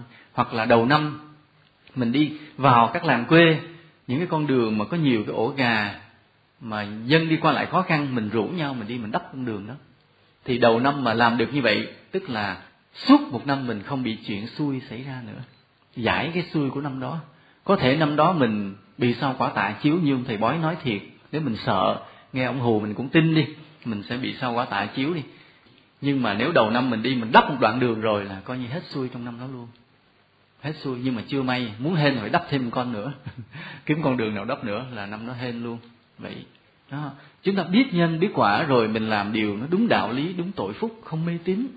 Chứ còn mà mua một triệu đồng mà tiền vàng mã mà đốt là đúng là cũng tiếp tay phá rừng, bị giấy làm ở đâu ra? Cũng từ cây gỗ ra chứ đâu mà ra. Không? Như vậy mà phí. Giờ ví dụ thế này. Ví dụ bây giờ có hai hạng người mà khi nói ra, nói gì mình cũng tin hết. Nói gì mình cũng tin hết là làm sao? Có người lạ lắm. Khi nói ra cái gì cái mình nghe mình thấy có lý mình tin nói gì cũng chịu hết. Kêu đưa tiền mình đưa. À, kêu giao nhà mình giao. Kêu làm gì cũng chịu. Là vì sao như vậy? Bởi vì cái người đó họ có cái nhân. Cái nhân gì? Cái nhân của người thứ nhất là họ nhiều đời nhiều kiếp nói cái gì họ làm cái đó làm cái gì họ nói cái đó. Tức là việc làm và lời nói đi đôi với nhau. Cho nên họ tạo thành một cái uy lực trong cái lời nói. Cho nên đời này họ nói cái gì tự nhiên mình tin liền. Ví dụ như bây giờ họ đến họ gặp mình, họ nói họ nói à, bác đưa cho tôi 10 cây vàng, nha, cho tôi mượn. Tôi nguyện tôi làm việc một chút, rồi à, tuần, nghĩa là năm sau tôi gửi lại cho bác 11 cây. Ví dụ vậy. Tự nhiên mình tính rồi mình đưa, mà đúng năm sau họ đưa lại 11 cây thiệt. Vậy, mà tự nhiên họ nói mình tin, mà cái tin, cái sức mạnh không hiểu, không lý giải được là chính là vì người này có cái phúc là nhiều đời nói đâu làm đó, làm đâu nói đó. Hoặc là vì như quý thầy chúng ta đi, như thầy tâm đức, mà khi thầy phát động làm một việc từ thiện, thì mình tự mình tin, mình đưa tiền cho thầy làm liền. Hoặc là thầy cất trùng tu lại ngôi tam bảo, hoặc là thầy làm một đợt cứu trợ người miền núi, vân vân. Mình tin mình làm liền. Hoặc là thầy nuôi tăng ni ăn học, mình tin liền. Bởi vì thầy nói gì làm nấy, làm gì nói nấy. Đó đó là cái phúc của cái người mà nhiều đời như vậy một hạng thứ hai là cái hạng lừa đảo. Nói là để gạt người ta lấy tiền, nhưng mà nói mình tin nói mình tin mình đưa tiền liền rồi đi rồi đi trốn đâu trốn mất luôn. Mà vì sao họ nói mình tin mặc dù người đó không phải là có cái nhân là lời nói việc làm thành thật giống nhau, mà người đó là người lừa đảo, mà vậy nói mình cũng tin. Nhân quả gì vậy? Nhân quả là tuy rằng người này lừa đảo, nhưng mà cái phước chưa hết. Ngày xưa nó có trồng cái phước gì đó chứ không phải không cũng có giúp ai đó. Rồi sau này đổi tánh mà bây giờ đi lừa đảo người ta. Nhưng mà cái phúc xưa hưởng chưa hết. Mà mình mắc cái nợ gì với cái người này nữa, gây rắc rối. Trên cái người này đến là dụ dụ mình, cái mình đưa 10 cây vàng nó trốn đi mất luôn. Từ đây vĩnh viễn không thấy nhau luôn. Nhưng mà cái người mà lừa đảo thì dĩ nhiên họ làm ăn gian dối thì một thời gian cái phước hết. Khi cái phước hết rồi thì nói người ta không tin nữa. Khi vừa tới cười cười, làm duyên, cười duyên, cười ngoại giao, cái là người ta đã thấy ngay cái tay này, tay xạo nói người ta không tin nữa rồi ít bữa công an truy nã tới nơi bắt được, đem về nhốt luôn. Là cái phúc đã hết. Chứ mình nói người ta nghe là cũng có cái phúc gì đó, chứ không phải là không. Nhưng mà hai hạng người khác nhau như vậy. Nên khi phật tử chúng ta vậy, mình muốn là lời nói mình có cái uy đức, mình nói gì ai cũng thương mến, cũng tin, mình rủ người ta đi chùa, người ta nghe, thì mình lời nói và việc làm phải giống nhau như vậy. Chứ không có nói rồi bỏ qua, nói rồi quên. Sau này mình mất cái phúc về lời nói hoặc là, ví dụ như là mình muốn con mình học hành giỏi vắn thông minh, thành đạt, thì phải gieo cái nhân gì? À, có người không biết không biết gieo nhân. Cái người không phải đệ tử phật, không biết gieo nhân, là cứ ép con mình học thôi. Học buổi sáng, chiều học thêm, tối học thêm, cả ngày học ba buổi, và nghĩ rằng học nhiều thì con mình giỏi. Không không có. Cái nhân giỏi không phải là học nhiều. Học nhiều thì khi lớn tuổi đầu óc nó mụ ra, hết học luôn, bỏ học luôn, sợ, thấy học cũng sợ. Ở bên nhật bên nhật có những gia đình mà con bắt nó học quá, cái đến lúc nào đó nó đuối, nó tự tử, nó chết luôn. Vì nó sợ tối ngày bắt vô ngồi, ông thầy dạy chịu không nổi tự tử chết luôn. Cho nên đó là không biết nhân quả, và không biết nhân quả thì không phải là người đệ tử phật. Người đệ tử phật phải biết nhân quả. Bây giờ mình muốn con mình học giỏi, thì mình phải dạy cho con mình gieo nhân. Mình gieo nhân gì đây? Vì mình nhìn về cái đời quá khứ một chút ví dụ cái người mà đời này thành đạt, giỏi giang, thì do là người đó đời trước. Có những cái nhân như thế này. Thấy ai tài giỏi thì thì kính trọng, khen ngợi, chứ không có ganh tị, không có đố kỵ, thì người đó đời sau sẽ giỏi. Còn cái người nào mà thấy người khác giỏi, mà mình ganh tị, dèm pha, thì đời sau mình cực kỳ dở, càng lúc càng dở, học không được, không biết chữ luôn à, như vậy. Đó là cái nhân thứ nhất. Cái nhân thứ hai á là cái người này đời trước á dạy dỗ người khác tận tình. Tức là mình ví dụ mình làm giáo viên thì mình dạy hết lòng cho học sinh. Chứ không phải dạy phân nửa kiến thức còn phân nửa kêu nó về nhà bắt học thêm mình không có. Khi dạy ai là dạy cho hết. Mình dạy nghề cho ai là dạy cho hết nghề để người đó giỏi. Lúc nào cũng mong cho học trò mình giỏi. Đó, truyền cho hết cái kiến thức hết cái kinh nghiệm. Thì người đó đời sau trở thành một người siêu việt cực kỳ giỏi có thể trở thành thiên tài. Là như vậy. Cái nhân thứ ba là cái người nào mà đã từng đem cái khả năng của mình để giúp cuộc đời phụng sự cho đất nước quê hương thì cái người đó đời sau cái khả năng nó phát triển lên gấp 10 lần hơn lúc trước. Còn cái người mà ví dụ mình có khả năng mà mình chỉ đem khả năng đó để kiếm tiền cho mình là à, nói cái này là hay lắm nha tôi làm để ra cái công trình này báo cáo rồi tôi sẽ kinh doanh công trình này, tức là trong đầu nghĩ cái lợi không, thì sau này cái khả năng nó mai một dần dần. Mình tí mình được năm, mai mốt còn chừng một, hai. Bởi vì mình không có cái ý là muốn phụng sự, mà chỉ nghĩ rằng cái giỏi mình để làm cho mình giàu. Chỉ có cái người, ví dụ giỏi, rồi đem cái giỏi tâm huyết đó ra nghiên cứu cái này, chế tạo cái kia, điều khiển, sắp xếp cái nọ, để giúp cho cái bà con mình xã hội, đất nước mình mạnh lên, giàu lên. Thì cái người đó kiếp sau cái khả năng gấp bội lần gấp bội lần. Đó là kiếp trước. Còn bây giờ con mình mình chẳng biết kiếp trước nó có gieo được ba cái nhân đó hay không. Thì bây giờ mình phải gieo cho nó từ lúc nhỏ. À, mình nói với con mình thế này nếu mà con gặp bạn bè con người nào học giỏi hơn con con phải kính trọng con phải khen ngợi và con phải giúp đỡ. Nếu người bạn đó nên là thiếu thốn con về con nói mẹ bố mẹ sẽ cho con tiền con đem tiền đó vào mua sách cho bạn nó đi học. Tức là tạo cho con mình biết giúp bạn bè học hành, thì con mình sẽ giỏi. Rồi nhắc con mình là đối với thầy cô giáo, con phải kính trọng. Bởi vì cái người nào mà bất kính thầy cô giáo, người đó lớn lên thất bại, không làm được việc gì hết. À. đối với làng, với xóm, con gặp cái người lớn tuổi, con phải biết lễ độ, tôn trọng bởi vì cái người mà không biết lễ độ, tôn trọng với người lớn tuổi, người đó lớn lên thất bại, không làm gì được hết, vì sẽ không được ai kính trọng. Như vậy. Rồi, với những bạn bè chung quanh con, những cái người nào khó khăn, thiếu một cuốn vở, một cái viết, đôi khi con không xin tiền bố mẹ mà con để dành bớt cái phần quà của mình. Con lấy tiền đó, con mua vở, mua viết cho bạn mình. Đó đó là giúp bạn mình học, thì con mình sẽ học giỏi. À và một điều cuối cùng trong tâm nguyện của con là con phải hứa với phật rằng là con nguyện, con học thành tài đỗ đạt giỏi nhánh, lớn lên, con đem cái tài này giúp đời phụng đạo. Chứ không phải là đem cái tài này để cầu cho giàu sang của riêng mình. Đó, những điều mà chúng ta dặn con cái mình như thế, thì tự nhiên con cái mình sau này giỏi hẳn lên. Từ năm nay nó học trung bình sang năm học khá, năm tới nữa nó sẽ học giỏi. Là như vậy. Đó là mình gieo đúng nhân chứ không phải là ép con mình học. Đó, bản lĩnh của người phật tử là biết nhân, biết quả. Hoặc là ví dụ là một người đem lại cái người đồng bào nghèo mình phát thuốc từ thiện. À hôm nay quý thầy tổ chức đi lại phát thuốc cho đồng bào nghèo. Thế là mình cũng phụ đi theo, mình mua thật nhiều cái thuốc paracetamol vậy. Panadol, thuốc hóa dược. Mình đem mình phụ phát thuốc rồi đồng bào ít thuốc. Nhưng mà cái thuốc cảm của thuốc tây á nó giảm hạ sốt, nhưng mà nó cũng gây cái phản ứng phụ là mất sức đề kháng, là suy gan, suy thận. Thì như vậy, có phúc rồi cũng có cũng có tội. Cho nên nó không nhiều, phước không nhiều là như vậy. Nên nhiều khi thấy người đó cứ đem thuốc đi bố thí hoài, nhưng mà phước không nhiều, sức khỏe không tăng, là bởi vì cái việc làm phúc mình nó không tới nơi, không có kỹ. Hoặc là ví dụ, mình có tiền, có gạo, mình cứ đem đi mình cho người nghèo hoài, nhưng mà không giúp cho họ biết đạo lý thế là họ cứ ý lại hoài. Ở ngoài bắc không biết sao chứ, ở trong miền nam thì có những cái vùng người đồng bào nghèo, rồi cái nhiều người họ cứ những cái đoàn họ tới, họ cứ đem gạo, đem tiền, đem sữa tới họ cho. Rồi những người dân vùng đó là tối ngày cứ trông đợi cái đoàn cứu trợ tới, mà khi tới rồi họ giành họ đánh lộn với nhau để họ giành quà từ thiện. Nên chúng ta thấy cho người vật chất mà không cho người một cái đạo lý tinh thần thì đúng là hại người ta chứ không phải giúp người ta.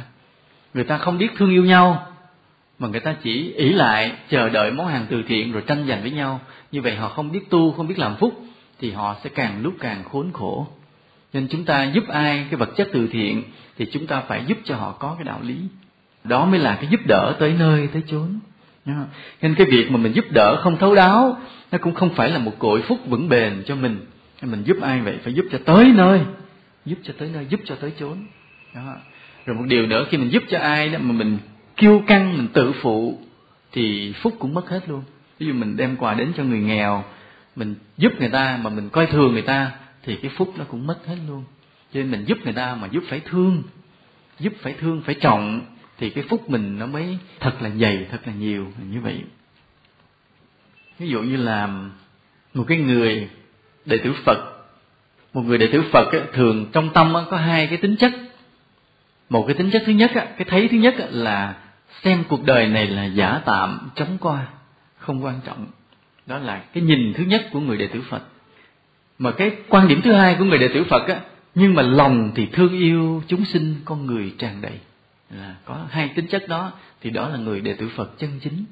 Vậy mọi người hãy nhìn lại tâm mình, chúng ta có hai cái tính chất đó chưa?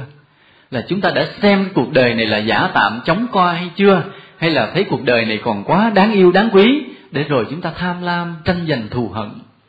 Đó, cái thứ nhất phải có một cái tính chất một cái nhìn cái trí tuệ của phật là phải thấy cuộc đời này là giả tạm chóng qua.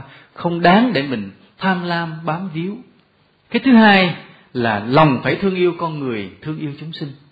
Giờ chúng ta xem lại lòng mình đã có điều đó chưa? Nếu có điều đó thì chúng ta là người đệ tử phật chân chính.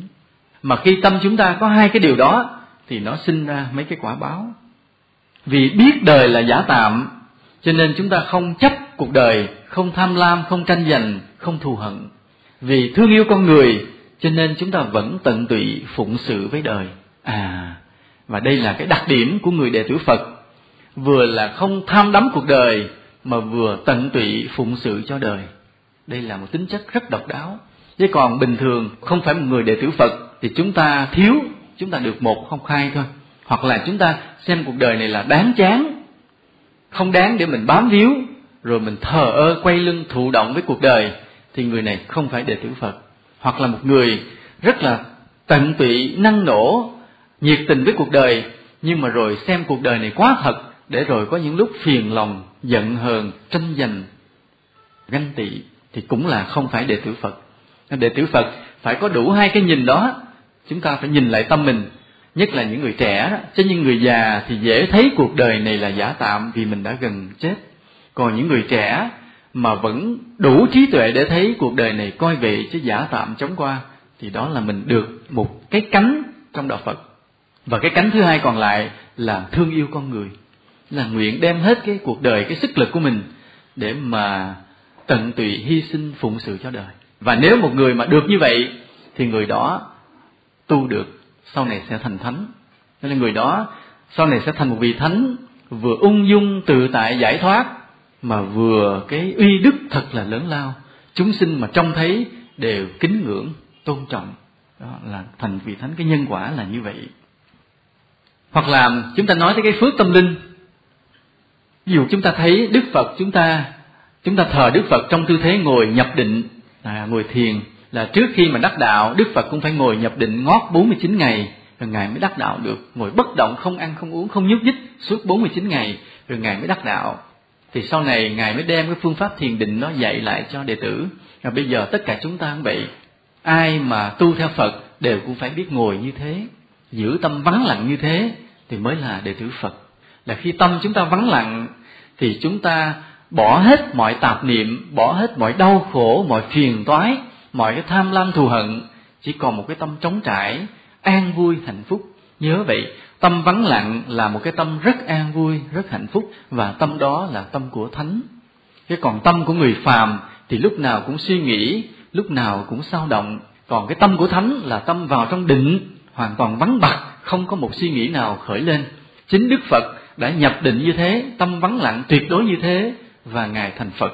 Thì bây giờ chúng ta cũng bắt chước ngài là cũng phải biết ngồi thiền, không có tạp niệm, không suy nghĩ để tâm vắng lặng, thì chúng ta đi vào con đường của một vị thánh.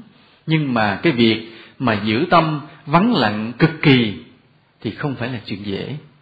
Cái phước mà chúng ta được giàu sang á, tiền bạc, xe hơi, nhà lầu á, cái phước đó dễ hơn là cái phước mà ngồi thiền được tâm vắng lặng, yên tĩnh. Phước đó khó hơn gấp vạn lần, nhưng mà cũng phải gieo bởi vì chúng ta đã lỡ là đệ tử phật. Chúng ta đi theo con đường của phật, thì chúng ta phải biết tạo phúc như thế nào, vừa là được cái thân thể khỏe mạnh, đời sống vật chất thoải mái, mà tâm thì vào trong thiền định được. Thì cái người như vậy, khi chết xuống, diêm la không xét xử nữa. Hễ cái người mà khi ngồi thiền tâm vào định được, thì chúng ta chết xuống không gặp vua diêm la. Vua diêm la chỉ quản lý những cái người mà tâm không vào trong định được thôi thì vào đó mới xét tội, xét phúc để mà phân đi đường nào. Còn cái người mà tâm vào định được, người đó thuộc vào cái hệ của thánh. Và khi mất là chư thánh rước liền, ngay nơi cái giường bệnh của mình, rước đi liền, chứ không cần phải xuống gặp vua diêm la. Nhớ như vậy. Tuy nhiên, chúng ta phải làm phúc rất là nhiều. Chúng ta phải thương yêu con người rất là nhiều. Chúng ta phải đem lại niềm vui cho con người rất nhiều. Chúng ta làm cho mọi người được an ổn rất là nhiều thì tâm mình mới bắt đầu vào trong định được. Và khi mà vào trong định được rồi, thì mình an hưởng cái phúc của cõi trời, của cõi thánh. Đó, đây là một cái nhân quả rất là lớn trong đạo Phật. Nãy giờ đó thì chúng ta nói cái nhân quả là để cuộc đời mình được thoải mái hơn, được sung sướng hơn. Nhưng mà những cái thoải mái sung sướng giàu sang đó không bao giờ so sánh được với cái quả phúc của việc thiền định mà tâm an trú trong cái vắng lặng cực kỳ bởi vì tâm đó là tâm của thánh như vậy.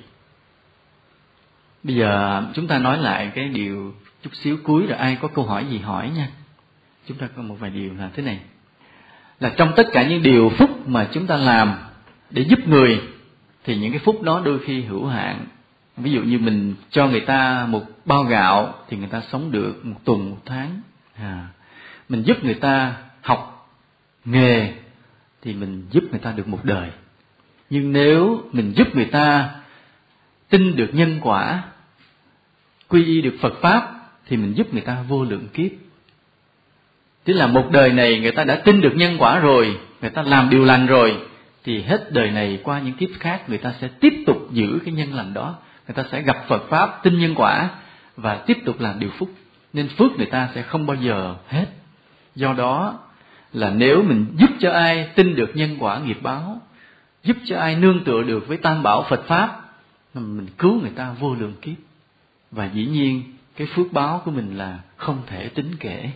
Cho nên người đệ tử phật của chúng ta, thì cái phúc nhỏ cũng làm, phúc lớn cũng làm. Cái phúc nhỏ cũng làm là sao? Là khi gặp người khó khăn, mình giúp người ta một bao gạo, mình vẫn giúp.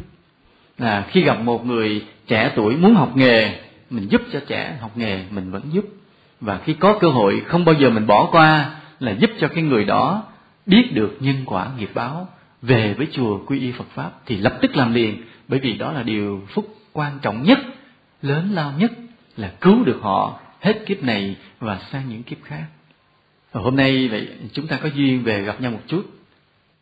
Chốc lát nữa thì chúng tôi, cái đoàn chúng tôi sẽ xin phép từ giả quý thầy, quý cô và quý phật tử để đi về nghệ an dưới về sầm sơn, thăm bãi biển chút rồi đi về nghệ an, thăm quê bác. Trước khi rời mà hẹn, năm sau gặp lại, thì chúng tôi xin chúc cái phần quý tăng ni ở đây thì coi như là được pháp thể an khang chúng sinh dị độ phật sự viên thành là đương nhiên. Còn đối với phật tử thì chúng tôi xin được chúc là quý phật tử sống lâu, khỏe mạnh, là gia đình được may mắn, phát đạt, làm ăn được dễ dàng. Đạo tâm thì tăng tiến, công đức làm được nhiều và nhất là sang năm, mỗi người phải kéo theo 12 người đến chùa. Ít nhất, nam mô bổn sư thích ca mâu ni phật.